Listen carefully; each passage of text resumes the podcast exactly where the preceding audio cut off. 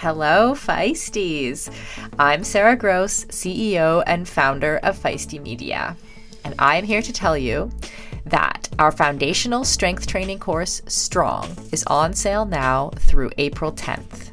If you're like me, you probably get a lot of crap in your Instagram or Facebook feed telling you how you should look or how you will feel if you look a certain way. As summer approaches, this only gets worse. We are told we should have a quote unquote summer body, as if our bodies somehow morph into something completely different just because the weather changes. And frankly, over here at Feisty Media, we are totally sick of it. Because at Feisty, our vision is to build an empowering culture for active women.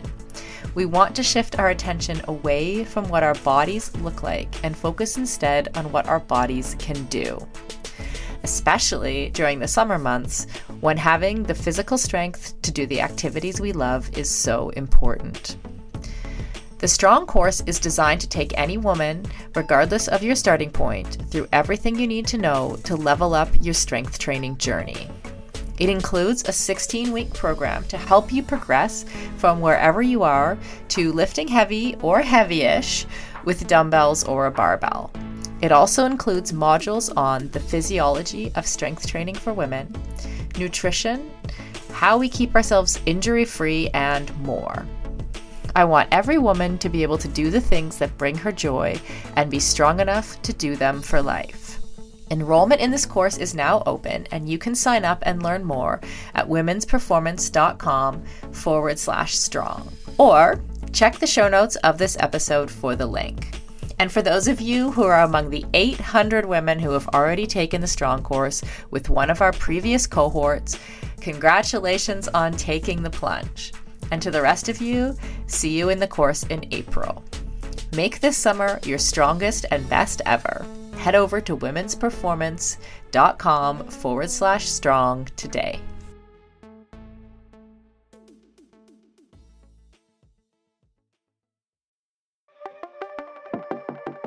Welcome, everybody, uh, to Women Specific Heat and Nutrition. Uh, this is uh, our second podcast in our webinar series presented in collaboration with the VinFast Ironman World Championship. Tune in as the women take on Kailua Kona next weekend, October 14th. And for more information on Ironman and Ironman 70.3, follow Women for Tri on Instagram. And don't worry, if you're going to miss part of this or if you're coming in late, all of this uh, webinar will be on the Feisty Triathlon podcast feed tomorrow. So you can just like re listen to all the amazing information. Re listen. Yeah. To the amazing information. or just repeat it. I know, or just repeat it. Um, Kelly, you did well remembering all of that. Thank well you. Well done. Yeah. Well done. Um, yeah, here at Feisty Media, we're super excited about this partnership with the VinFast Ironman World Championships because um, we're we're excited about everything that we see happening in women's sports, um, and in particular in women's performance as well. And we know that there are a lot of um, there's a lot of research happening right now, and we know there's a lot more information for uh, women athletes in particular uh, to learn more about how we get the best out of our bodies. So we're super excited to be part of like the wave. We call it the wave of of women's sports. It's, uh, it's not a moment, it's a movement. That's right. Yeah. Yeah, Something like that. Something like that. and so today, for number two, um, in our build up to the Ironman World Champs in Kona, we are doing women specific heat nutrition concerns. Now, if you're not racing in Kona, don't worry. This will still apply to your other hot, humid races. But of course, we know everyone racing in Kona is a big concern. And so we're going to bring on your expert host for today, Yes. Selene Yeager. Selene Yeager. Woo! Hello. so, for those who don't know, hi, Selene. Hi. Hi. For those who don't know, Selene is the host of the very wildly popular Hit Play Not Pause podcast, and she has helped thousands, probably hundreds of thousands of women um, work with their own physiology to perform in the ways that they want to be active. Um, so we thought she was the perfect host. Also, she's um she's a secret science geek. Like you wouldn't find this on her bios. is that accurate, Selene? And it's not a secret, but I feel like it's secret because like when I go and look at your up your bio somewhere, like I don't see that. I want to see like science geek is like Right, a yeah. bullet point, you know. I'll, I'll change that for you. good. um, so we thought that she would be the perfect person to host this panel. So welcome, Selene. Thank you. Um, so now All right, well- Selene, I think, yeah, go Yeah, ahead. take yeah. it away. I'm going to take it away. All right. So I am very happy to be here and to introduce.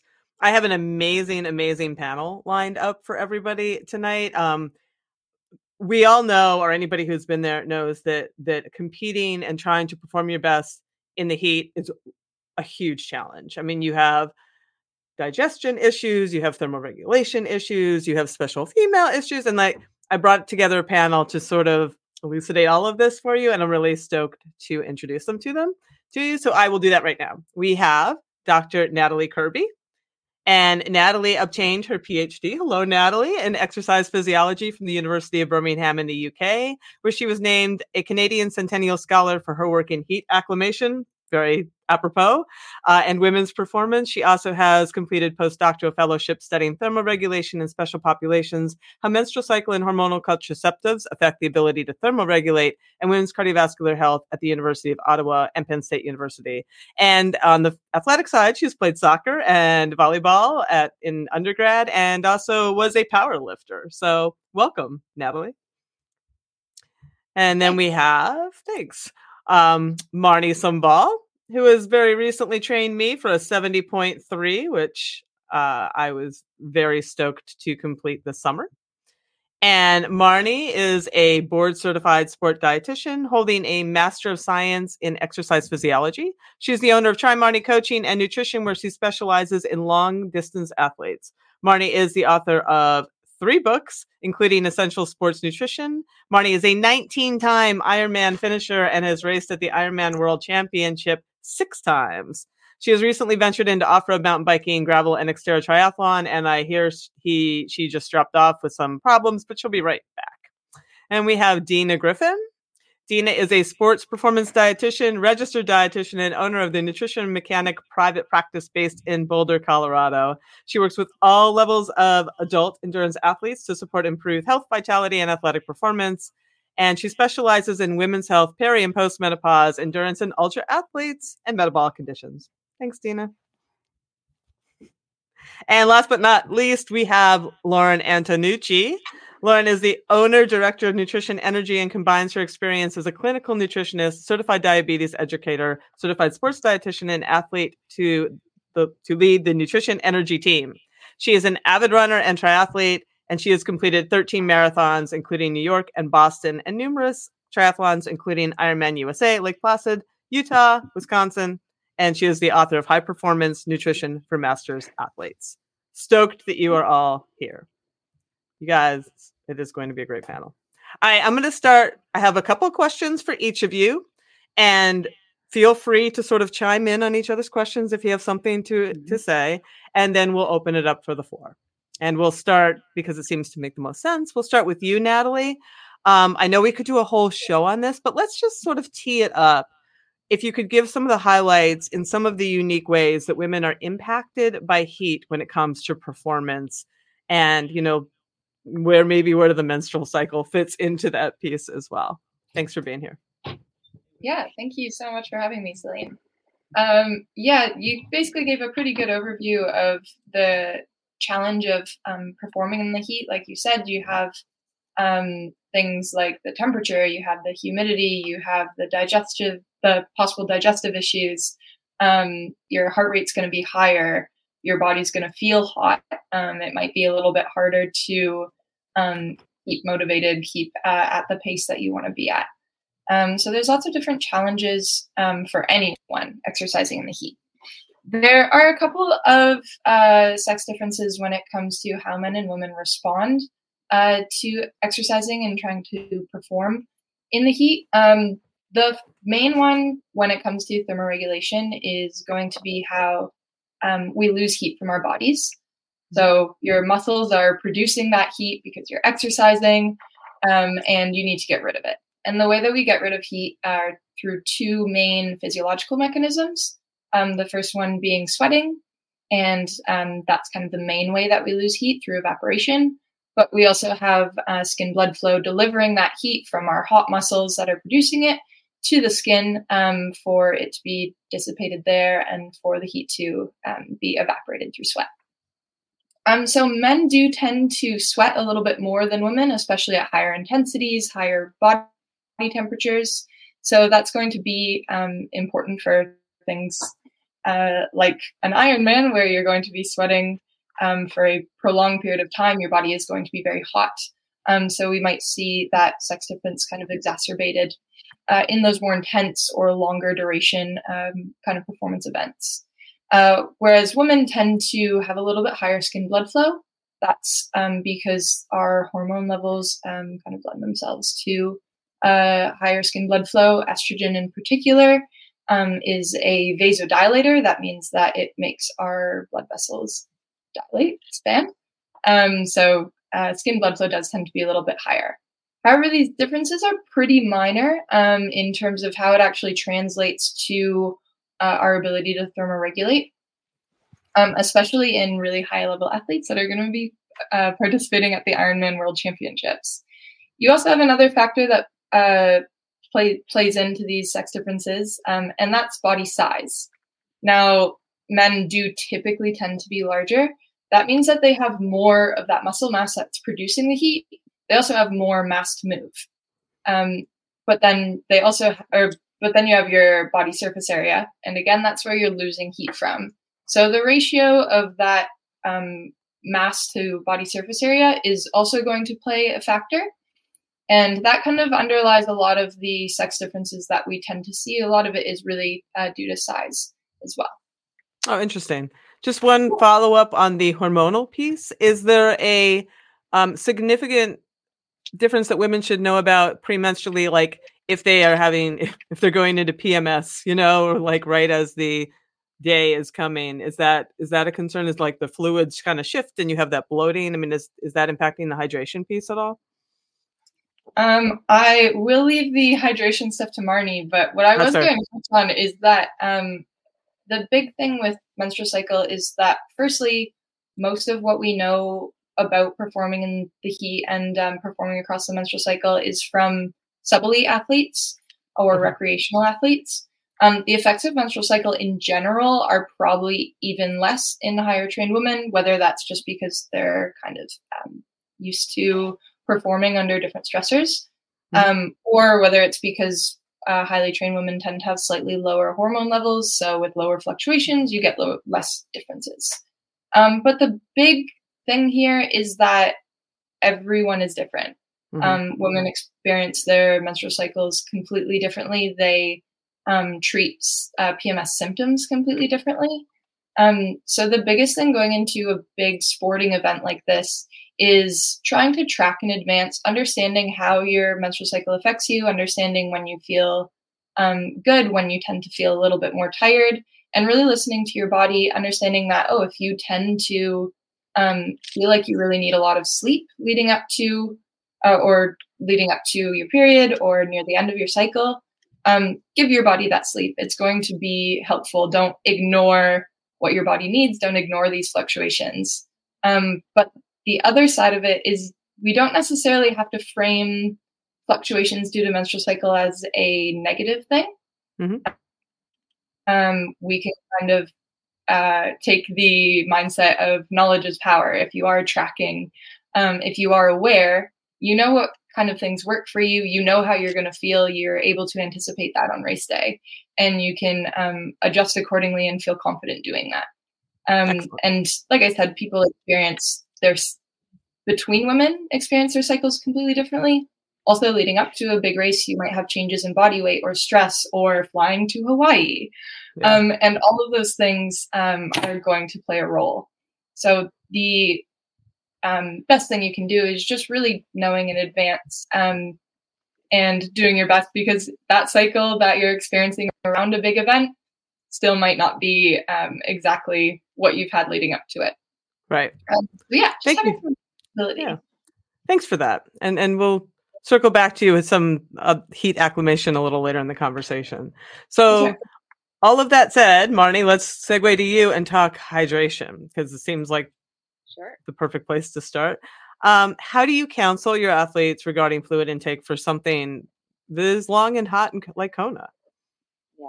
Well, I don't want to throw anybody off what they had planned to do. You know, right. you don't want to change anything right before a race. But I think that I really want to just spend a moment talking about sodium because I feel like when athletes think about a hot race, they think about Kona. There's a big concern about dehydration, cramping, headaches, nausea, you know, everything that comes from doing an Ironman and then doing an Ironman in extreme conditions. And there's such an overwhelming obsession over sodium. And sodium is so important as an electrolyte, and we do lose it in our sweat, but we can't forget that we lose fluids and sodium is with those fluids. So you're not going to just become sodium depleted. And we don't need to just focus on the sodium because what can end up happening is that you can overdo it with the sodium and end up making things worse, that situation that you are trying to treat. So, what I want to mention with fluid in, and I mean, everything I just heard was fantastic with the hormones and I've raced with my period. I've had other athletes race with their period. You just have to know your body the best. But I would say, in general, eh, regarding your fluid intake, you need to think about the combination of fluids, carbohydrates, and sodium.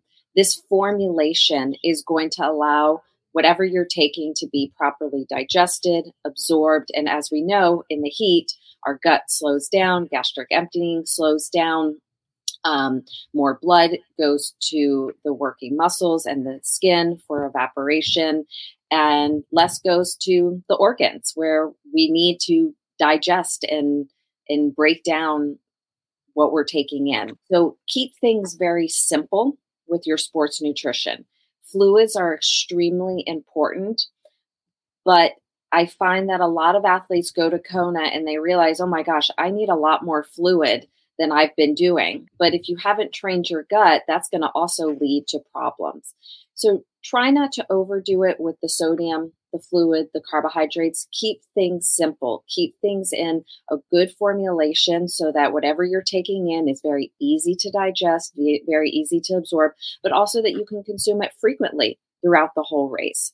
So, as a general guideline on the bike, I suggest somewhere between 24 and 28 ounces of fluid per hour. Some athletes are going to need more, but again, if you're going to take in more fluid, you need to have trained yourself so that your body knows that it can take in those extra few ounces.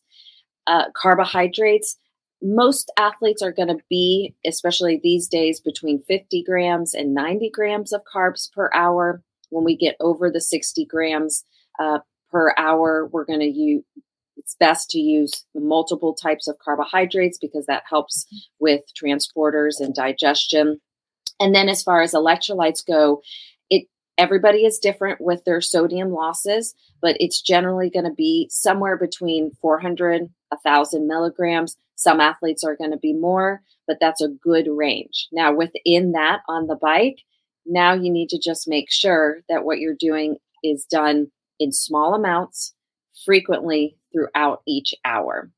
As far as the run goes, it's a lot harder to take in nutrition and digest it on the run, especially when we're a little bit more dehydrated, glycogen depleted. We know that as we get more dehydrated, we use carbohydrates a lot faster.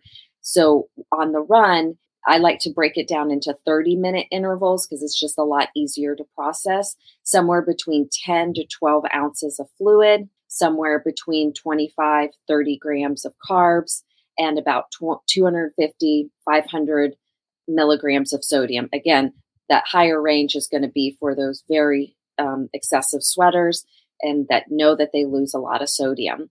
Um, so just think about your hydration and your fueling strategy that you have practiced in training. Think about how you can keep it simple because simple can help with better execution, especially when you get tired. What if you have people that are coming in who have not been in as hot of conditions, so they feel that they do need to drink more than they have traditionally drank?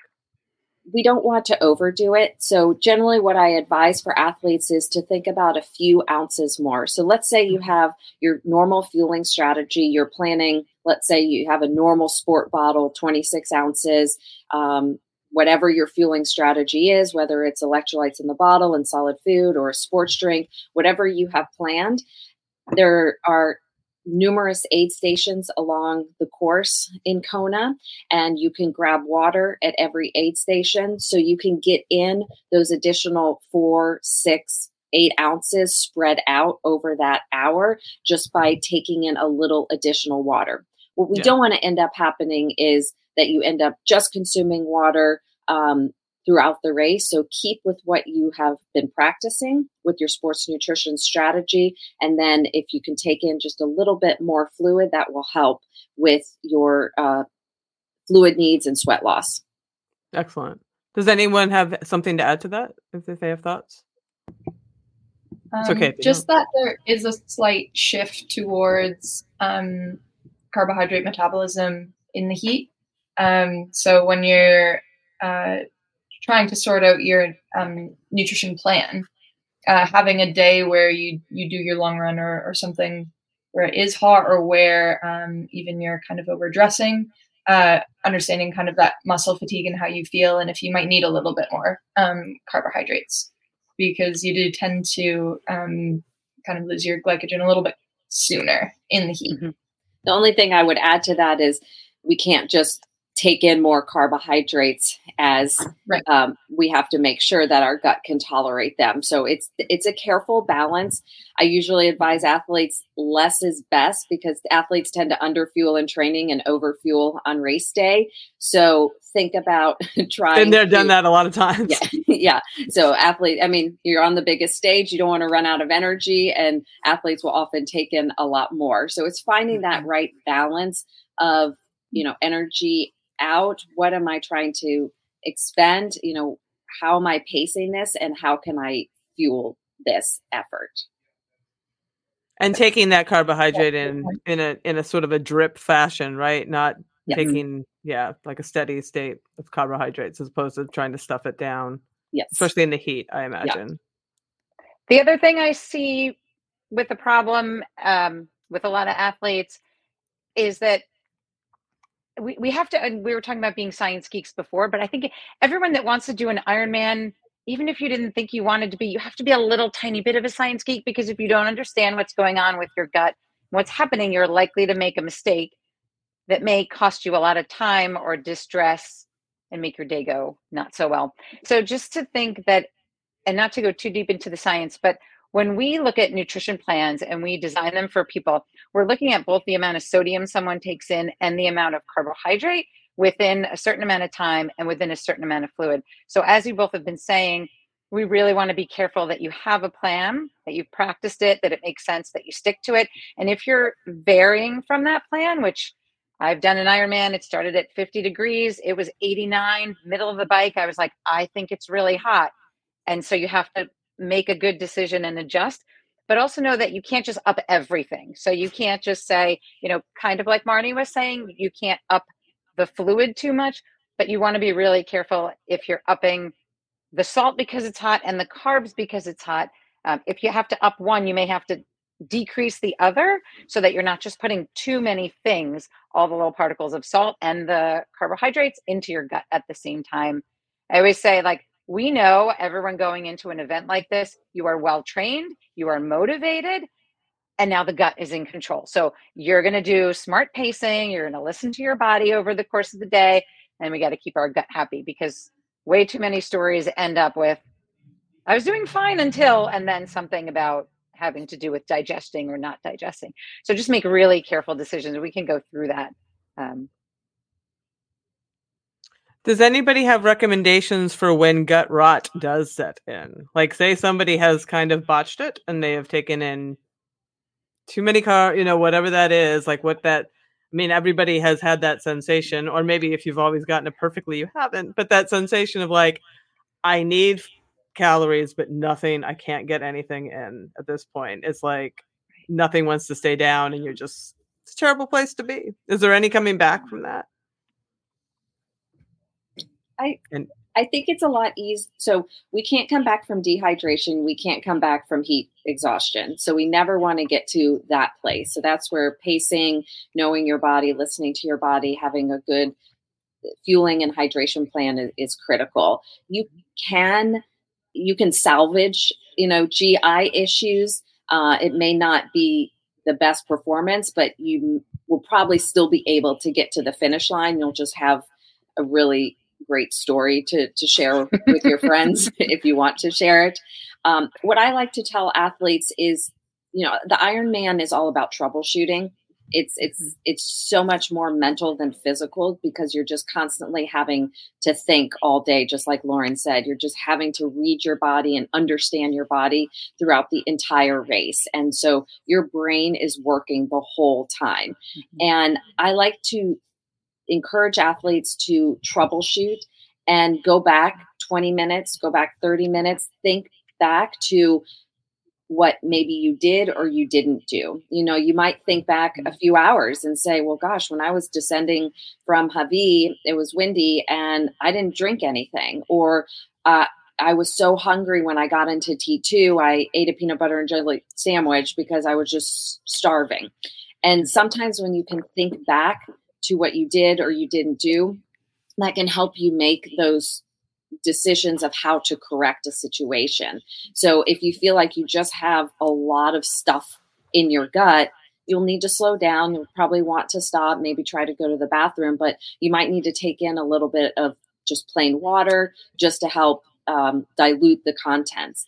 If you find that you're just super nauseous and you, you just realize that, oh my gosh, all I've been drinking is water and I haven't had any carbohydrates, you know, nurse those carbohydrates whatever is appealing and whatever you feel you can tolerate from experience or just making those decisions. Try to take in small amounts over the next 10, 15 minutes, you know, just a little at a time to see if you can get yourself back to a good place. So I think troubleshooting, you know, the more experience you have, the, the easier that is. But troubleshooting can often help you fix whatever problem you're yeah. dealing with. Great advice. Yeah. Hundred percent. I usually try to do, if we can, a kind of a troubleshooting session with clients before. Like, okay, if you feel this, what do you do? If you yeah. feel this, what do you do? It's like a quiz, but in a fun way because I'm I'm always like, I'm not going to be on your back on the bike. You don't want me on your back on the bike, but uh, we'll be asking those questions together. So I think that's great advice. Just thinking, is there something that was on my plan that I missed? Yeah. Or like you said before, people, athletes, Marni, tend to just take in too much. Wait a minute, what did I take too much of? Right? What did I? I dumped out my whole special needs bag and I ate four things from it. Okay, whoops, I didn't mean to. Okay, we're going to back off. Or I dropped my salt. I've done races where, you know, the bottles go flying. Or I've had people, you know, the salt tabs, they put them in a funny place and they get disintegrated, they dissolve. So you're like, okay, didn't have any salt. Number one goal, what's what's salty, right? Anywhere, find the salty thing. So um, yeah. Don't don't Excellent. tune out. Don't tune out while you're uh, riding and running. What do you got, Dina? I was just going to add, yeah, because everything is perfect here in this discussion, but just having uh, extra nutrition available in mm. case something you figure out, oh, I'm I'm kind of burned out on that, or I did take too much of that particular whatever it is flavor or um, particular fluid being able to pivot to something else but you got to have it with you or accessible mm-hmm. So just having that kind of plan D or plan W WTH, you know, ready to go so you can kind of navigate yeah. that. But you That's know what? Fun. And now that Dina said that, anybody listening who feels like there's a product they've been taking in that they've been struggling to swallow or chew, switch it now. Like we don't want to mm-hmm. switch it race morning. You don't want to switch it in the middle. If you're like, I'm really sick of that flavor goo. It's been so hard to get in on my long rides. Okay, switch it. Or whatever the thing is not working. I'm trying to use this product. It's not working. Um, really give it some good thought. If you have someone you're working with or run it by someone, make good decisions now because we hate hearing those stories afterwards. Yeah, it wasn't really working in my training. And then I did it on race day and probably not going to go better. So, um, you're here now. Now make those good decisions. All right, Lauren, while we have you, um, are there, you know, you wrote in your book that it's hydration can be a moving target for masters athletes. And I'm mm-hmm. wondering if you can speak a little bit to that population, you know, uh, that you're looking sure. at people, and there's, you know, quite a few of them on the island. As there should be. Yep. Um, yeah, that's awesome. Um, yes, I think hydration, if we think of it as a moving target, again, I think it goes back to what we've all been saying is you don't have one nutrition plan and then you stick to it and everything is the same for the rest of your life or even for a season. or even for the whole day because things change. It's windy here, I'm going up a hill there, uh, you know, whatever's happening. Um, so we want to think of variations in sweat rate, as Marni was saying, right? There's a wide variation um, in sweat rate and sodium concentration. So really making sure going in, people have a good understanding of what their their baseline is at this point.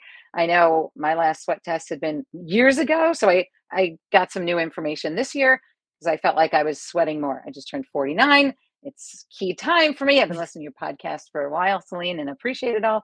Um, so there are some other concerns that we need to think about. Um, temperature regulation. So we're not carrying ice packs and things on the bike and on the run, but anything you can do to keep your body cooler. Um, if those things are offered, I would definitely take advantage of them. Anything you can do to keep your body cooler will help with that. And then the biggest things with masters athletes is we have less total body water as we age. I need a new way of phrasing it. Masters and beyond, whatever that means. Um, our kidneys also, as was mentioned before, um, we're already not processing fluids the same way because as we're exercising, the heat dissipation becomes primary focus, um, and that's the body's main concern. Our thirst reflex gets blunted. Um, if we want to say menopausal, postmenopausal, um, and we're not excreting um, urine the same way we did before. So, all of these things just to say if we had any doubt before that drinking to thirst is not really a great plan for an event mm. like an Ironman, um, we have even more reason to back it up. And things you can watch out for just on the flip side most people doing this race probably are using and if you're not go out there be free have fun use no data but a lot of people are using data like heart rate measurements and all kinds of things and we can use those to our advantage so if you see your heart rate starts to shoot up and you're not going up a very steep incline at that moment we want to start thinking oh am i starting to get dehydrated right if you're feeling like I'm going on the flat. Why is my why is this feeling harder all of a sudden? Signs of dehydration. So it's a moving target for many reasons um, in terms of how we think about fueling and what our body is doing, and then also in terms of how much we might be sweating. So we might be sweating more, and our sodium concentration of sweat may change. So I think, and as Marni said before, the physiological range. If you Googled how much does an athlete sweat, and you saw the average athlete sweats anywhere between, you know, whatever, a half a liter and a liter and a half an hour. That's not helpful. And then, like, how much sodium is in a liter of sweat? Well, 300 milligrams to 1500 milligrams per liter, also not. Um, so, I think really knowing yourself most of the time, I think you would probably both agree. When I when we talk to people, you kind of know. I always say, "Hey, most of us athletes, we sweat a lot. Our bodies are good at cooling."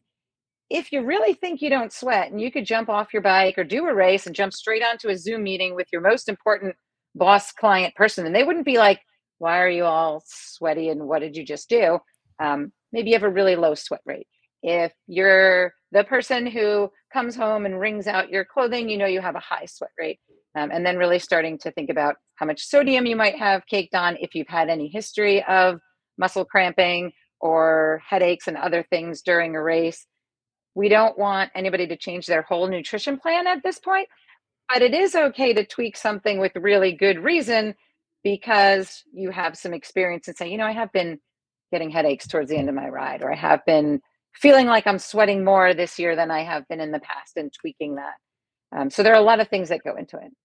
And having a plan. I keep hearing having a plan is a good idea, especially, and, you know, having raced Kona and there's helicopters and it's exciting and there's stuff going mm-hmm. on and there's people. it's very, very, very easy to just like forget your plan.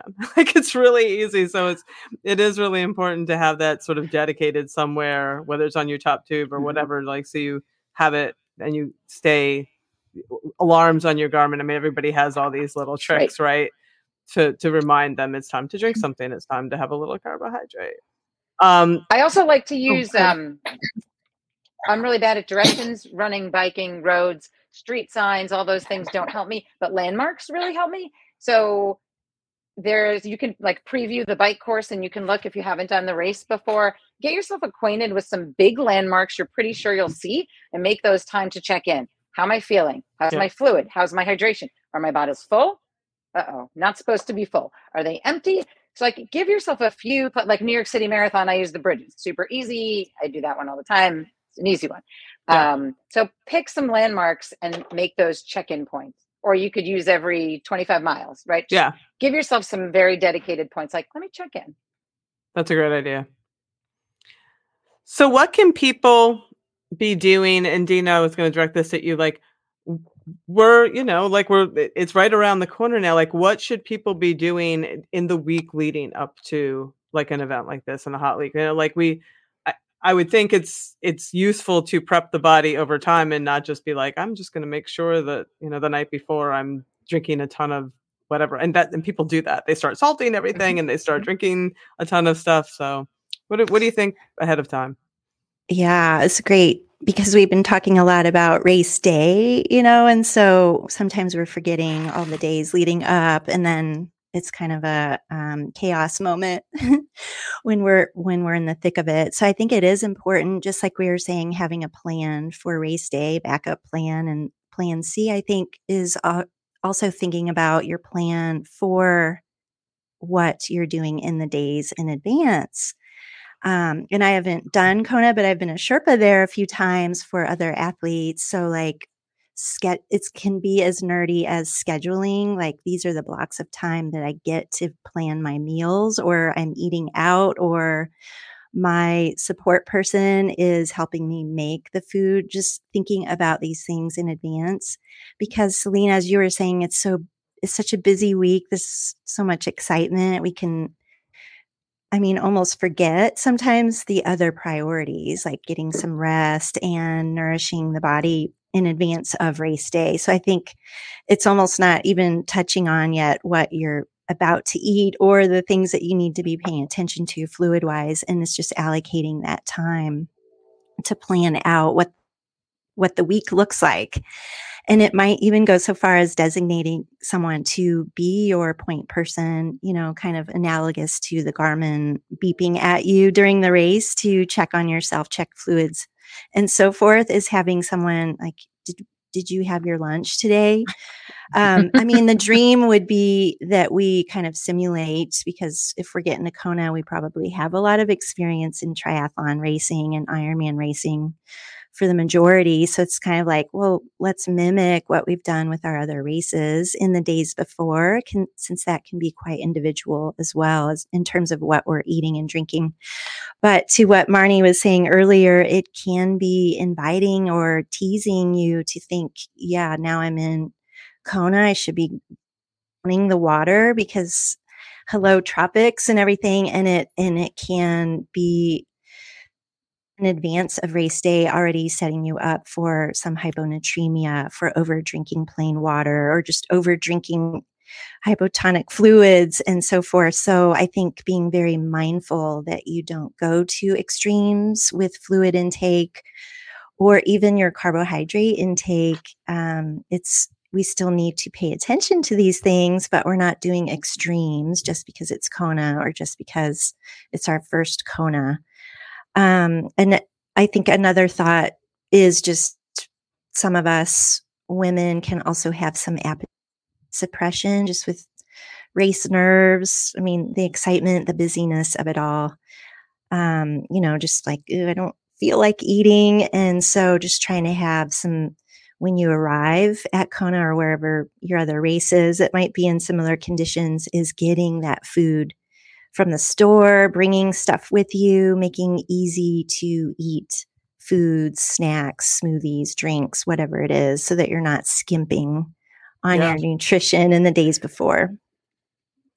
Yeah, I think that's that's great advice. Um, does anyone have nutritional thoughts on, and this is an open question, on jet lag? Um, Go ahead.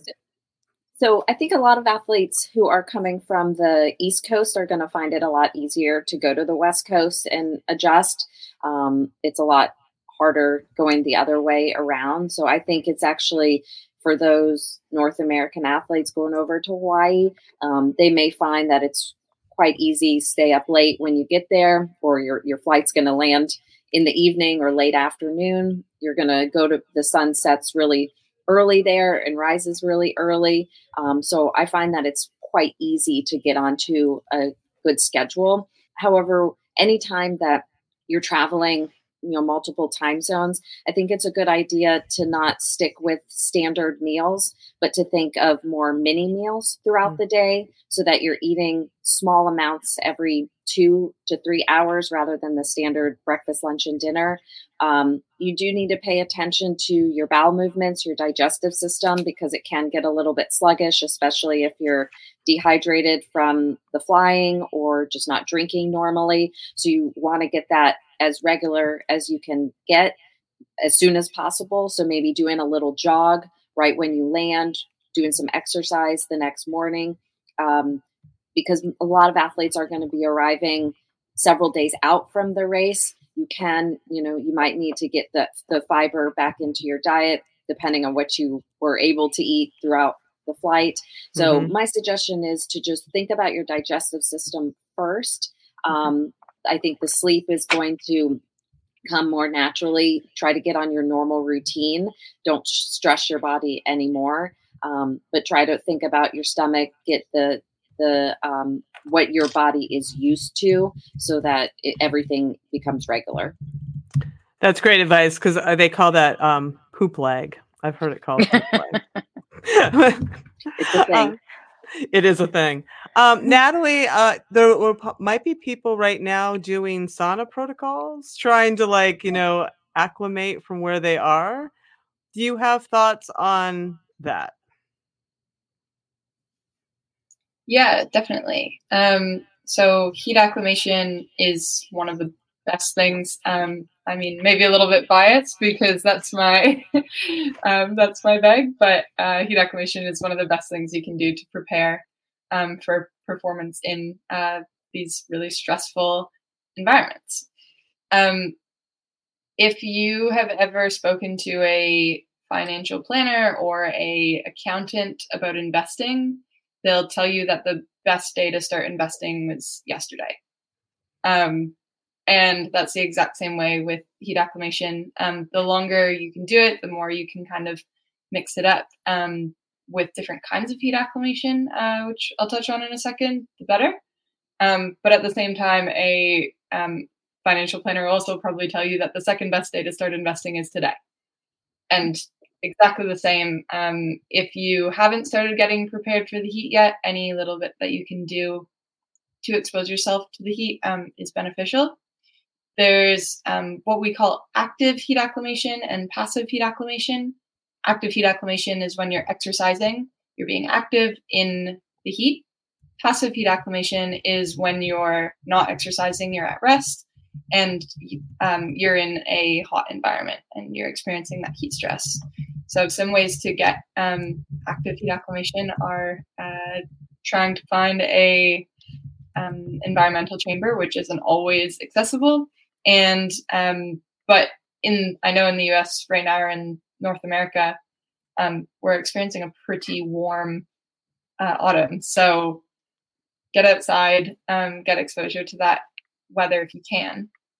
Um, and the best thing that you can do is get exposure to as close to being the specific conditions that you're going to be racing in. So if you can seek out humid conditions, um, because it's going to be very humid in Kona, um, that's where you want to go. The other option that I talked about is passive heat acclimation. Um, so that can take the form of most commonly things like saunas or hot baths. Um, you can do those on your own um, or on their own, I mean, or you can do them post exercise. And the logic behind that is that you've already exercised, your body temperature is already warm. So then once you get into the sauna or get into the hot bath, um, you're kind of getting those adaptations from that hot body temperature right away instead right. of having to wait for your body to warm up. Um, if you are going to do post exercise um, acclimation, though, what I would definitely suggest is either some kind of buddy system, again, someone checking in on you. You, we've all stopped exercising and felt that like um, you know, lightheadedness, uh, which can be even worse when it's hot. So if uh, you're standing up out of a hot bath and you've gone for a long run and um, you know at that point you then haven't eaten in three hours. Um, having someone there to make sure that um, you're doing it safely is going to be really important. Um, if you are going to use a sauna or a hot bath you want it to be uncomfortable. It's not a ooh, fun dip into the sauna get a little sweat and come out. Um, it is tough. Um, same with a hot bath. It's not one that you'd be relaxing in. Um, it's turning the hot water, keeping it to a point that is uh, honestly barely tolerable. Um, it's not particularly fun. And it's nice to be able, if you can, to kind of mix passive and active heat acclimation because you'll get physiological benefits from both. Um, and there's that really nice convenience of uh, passive heat acclimation. A lot of people have bathtubs or can find a hot tub, or um, their community center or gym might have a sauna. Um, and it might be a little bit harder to find an environmental chamber or if the weather's operating outside. Um, yeah. But so you have that convenience factor for the passive heat acclimation, and then you have um, the experience of being able to exercise under heat stress um, that you get from the active acclimation. So if you are able to mix those, that's ideal. Um, because a lot of people will also be coming in advance uh, of race day. Um, they'll have some time to experience the weather in Kona. So there's a slight difference. We call that acclimatization right. when it's your actual environment that you're uh, that you're in, not like a simulated uh, or artificial environment. Um, we call the actual environment uh, acclimatization. Excellent. Um, but yeah, I think the biggest thing with this is just trying to do as much of it uh, as you can in advance. Uh, there's a slight sex difference here again, is that uh, in the timeline of these adaptations, so women tend to take a little bit longer to start to see things like the drop in heart rate that you expect, the drop in core body temperature, um, the feelings, the perceptual uh, differences of feeling like it's not that hot. You also get an increase in your sweat rate, um, as well as uh, your blood volume to provide that sweat if you're acclimating for long enough.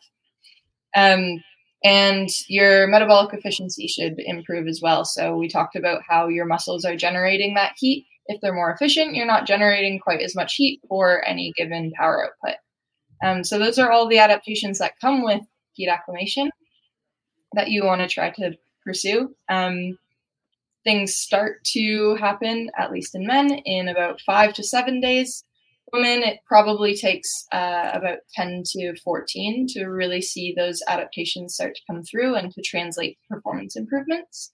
Um, but you'll really be able to lock them in after uh, at least a couple weeks. So the sooner Excellent. the better. start start now. Everyone get in your metabolic chamber or your hot your heat chamber. Um, do we have thoughts on hyponatremia? You hear about this in women specifically in these long events. I'm, I'm that is open to anybody. Thoughts on hyponatremia? Wait, can I jump in on one quick for the yeah. for the sports dietitians I do it. group? Can we to piggyback on that, which was awesome, and thank you. Um, I think we can I speak for the three of us when we say please bring your uh, electrolyte beverage in to the sauna or the steam room with you. There's no point in sitting there sweating, especially if it's post workout uh, let's get that in. Um, and there's no reason to be dehydrated. That's not helping, right? So they can avoid all of the negative effects of why you were saying have a buddy, which is always fun. But let's bring the electrolytes in there. You know, listen to something and be sipping on a on a drink. Yeah, there's definitely some uh, research on whether dehydration as an extra stimulus on top of acclimation is Passive really beneficial. dehydration. Yeah. Yeah, they. Um, I don't think it's quite been decided. Um, so, in mm-hmm. the interest of safety, I'd, I'd definitely agree with you um, that there's not enough evidence, I guess, to recommend um, dehydration in a non-controlled environment. Right, and especially if they did it post-workout. Exactly. Again, yeah, exactly. Um, safety. I just would like to add to that: the few days out from race day, don't add extra stress to your body yeah. Um, yes. I hear athletes, uh, and you'd be surprised if you've never been to Kona before. You may end up with a um, a Airbnb or a condo that doesn't have AC and you're shocked, but many don't there. But I've heard a lot of recommendations: turn off your AC, sleep with the out the AC. Uh, when you finish your workout, stand outside. Don't drink anything. You don't just like foods you would not normally eat. You don't want to stress your body. You're going to be exercising in the heat. You're naturally going to be, you know, doing your pre-race workouts outside um, you're going to have those benefits even in the days before the race, but don't bring that added stress to your body. Sleep comfortably, get good rest. Yeah. You know, you will also need to realize that the the more heat stress that you have, the as as we heard before, the less appetite you may have. So then you're not eating as well, and then you may end up over drinking. Um, so just make sure that you're going to arrive at your best because that's how you will perform at your best. But it is a great idea to think about that heat protocol going into that race week. Excellent. Great, great, great points, everybody. And if we're all done, does, does anyone have some thoughts on hyponatremia? Because, you know, that is a problem that, that people run into and they end up in the medical tent. Well, I think women women it, research does show that women can be more susceptible to hyponatremia. Um, I'll take a little different spin on it since a lot of my work is with body image and helping athletes with the relationship with food and body. Um, I think sometimes there's a, a, taboo that sports nutrition products aren't healthy, that sugar is bad. Um, so sometimes, just from what we believe we should should or shouldn't be eating. We're more dri- we athletes can be more driven to consume low calorie or low sugar drinks or maybe just the formulation is off that you're you don't realize that the gels that you're taking only have 25 milligrams of sodium or maybe you just felt like this has nothing to do with body image maybe you felt like you just want plain water and that's what you're craving so i think we have to be very careful because hyponatremia is extremely serious. Um, there is a risk of death. Women are more prone to hyponatremia. This is a women only event.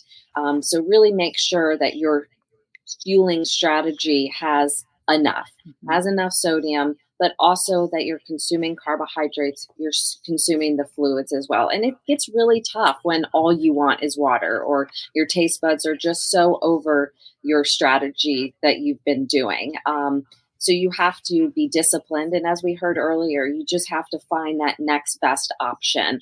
Um, I advise athletes to, to not drink plain water for more than 10 minutes at a time. So if you're going, you know, one aid station to the next aid station and all you're drinking is water, we need to have another option, whether it's a lick of salt, you know, a swish mm-hmm. of Coke, whatever it is, but try to get something else in so it's not just plain water. And please don't guzzle water because it's so easy, especially if you're not bringing hydration with you, which we heard earlier about having those options on you. But if you don't have hydration with you on the run, you know, and the first aid station, I think, is 1.3 miles. So for some athletes, that could be, depending on your run walk strategy, that could be 15 minutes, that could be 20 minutes. You could end up at that aid station so thirsty, and then you're drinking tons of water. So mm-hmm. I, I, I have to tell athletes a lot that you have to be sometimes a little bit disciplined not to over drink water as much as you're craving it um, to make sure that you, you don't end up um, diluting your sodium stores. Great point. Dina, do you have thoughts? You look like you have.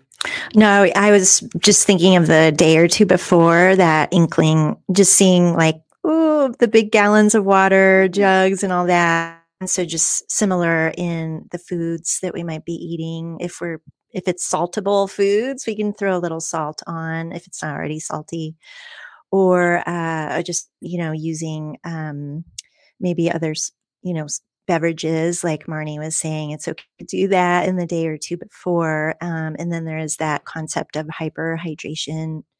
I don't know if we're delving into that at all, but some sodium loading may be effective for certain athletes, certain Can you talk athletes. about that a little bit? Because I've always actually done very well with that.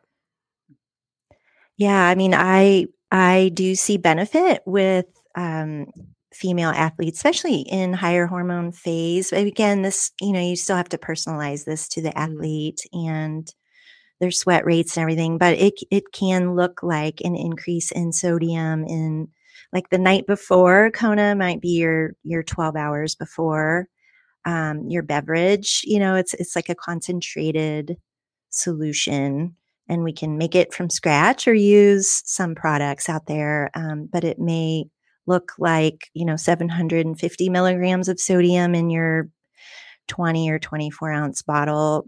Some women may do a little bit more, twice that. Again, it it it's hopefully something we have practiced, Yeah. uh, not doing it brand new. Um, but that can just help with boosting plasma volume, kind of slowing that dehydration process that will naturally occur. Um, but at least we're starting in a, a little bit more hydrated state. Excellent. And the the old school way, because I've been doing this both as a sports dietitian and athlete a long time, and these products weren't available. And also, if you're like, I've never heard of this salt loading, nothing new on race day, go get yourself some soup. Pick your favorite soup. The broth is easy to take in.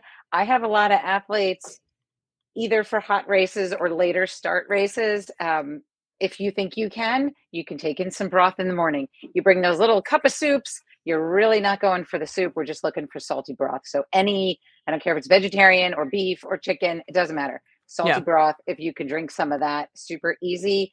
Um, and piggybacking quickly off of what Marni said, I think a lot of what we do in the sports nutrition world, hopefully, is also think about what is the best for all of us as overall people. And in terms of that pre race, those few days before, um, really think of liberalizing whatever you think are healthy foods or unhealthy foods. We could get into that topic for another day. Can we just please suspend all of that? Because for the few days before Kona, this is not when we're thinking about, which are all important, our cholesterol and the family history of the thing and the other thing. This is all just like, I have trained really hard. I am here in Hawaii. This is awesome. What do my muscles need? What does my gut need? So, what is the carbs? Like before a race, I did a big swim, run, bike event. Um, I had mashed potatoes on top of pizza, and that was weird. But I was in Cape Cod, and everyone was eating fish, and I wanted the fish, and I was like, the fish will not help me tomorrow morning.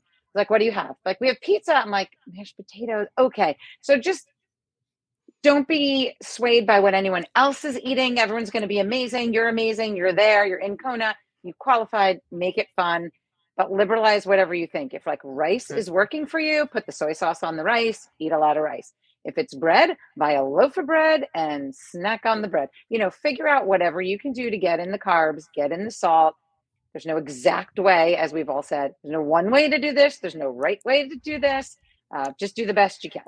Except maybe hold on the Mai Tais until after the race. and they have very good mai Other than that, Mm.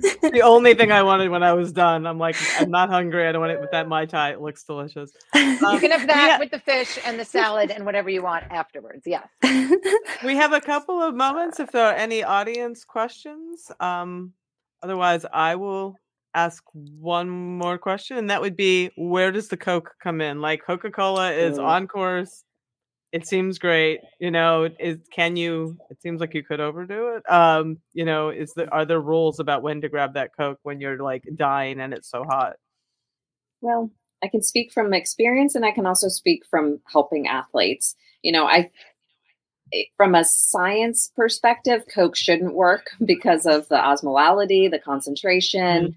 Um, but I've used it, athletes use it, and um, I I don't think that there's an exact reason why athletes like it, but I think it could be the different taste, the sugar, the caffeine, the the texture of it, something completely different. Um, I would. Inc- I I know a lot of athletes say, "Well, don't start Coke too early because then you have that. to keep going with it." I, I don't think that's necessarily true. Maybe if from experience, if some athletes feel like, "Oh my gosh, once I had the Coke, it, like nothing else worked after that," um, but it can be refreshing to have just something different. And you know our brain and our stomach everything's connected. So if our brain gets a pick me up from oh my gosh that tasted amazing it's it's amazing how things can just switch automatically. And maybe you can go back to your strategy again. It's better than nothing. It's better than plain water. Um, so I think having it, but not using it as your primary source, not filling all your bottles with Coke um, because it's not going to deliver the electrolytes. Um, it's a lot of caffeine if, if that's all that you're using.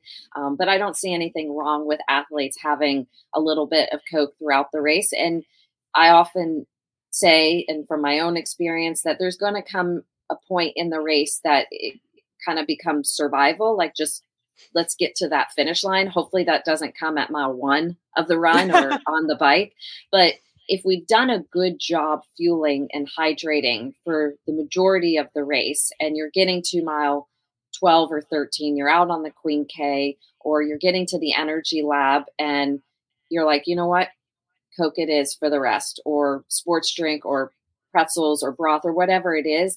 At that point, you're probably not going to do much damage to your body because at, at that point your body's already experienced so much you're just trying to keep yourself moving but if you deviate from your plan very early in the race you haven't really given your body an opportunity to stay in a healthy place for very long so the short answer is yes use the coke if you feel like it works for you um, but i don't think that it should be your primary source of nutrition throughout the race that's fair. I, I am going to add a little bit onto that, just that um, to uh, personally completely, completely mirror that the uh, the idea that a little bit is probably fine. Um, but if you're drinking Coke throughout the whole um, race, you also have the factor of um, in the US, the high fructose corn syrup that's in Coca Cola, and that's not awesome for your kidneys, um, which are already really uh, putting in a shift with an Ironman and an Ironman in the heat. Um, so yeah, there. Are, it seems there are a few reasons to maybe avoid it as your primary source of hydration. Um, to, yeah, think there's myriad reasons to avoid it as your primary source, but a little bit, yeah, for you. Um, yeah. Because some athletes say no, it doesn't work for me. Um, I, I would caution not to because when I done Kona, I remember a few times they had it in bottles on the bike course. Um, I would I would encourage athletes to wait till the run, um, yeah. just because you're a little bit more grounded. You're towards the end of the race. Um, I think that's a better time to be sipping on the Coke. Excellent. Well, we are at the top of the hour, and uh, I think we have filled it with great information. I appreciate everybody's wisdom and thank you for sharing it. I don't know if I'm supposed to close this out myself or if any of my teammate is going to help, help me close it out. I can close it out, they tell me. All right. So so I will. Um, I will be heading to Kona myself next week. I hope to see you all there. If you see me, come up and say hi. And I really, really, really, really, really appreciate all four of our panelists. If we can just show them some love, that would be great because um, it's so nice to have this kind of expertise at our fingerprint fingertips. Thank you so much. Thank you. It's always fun. Thanks, Selene.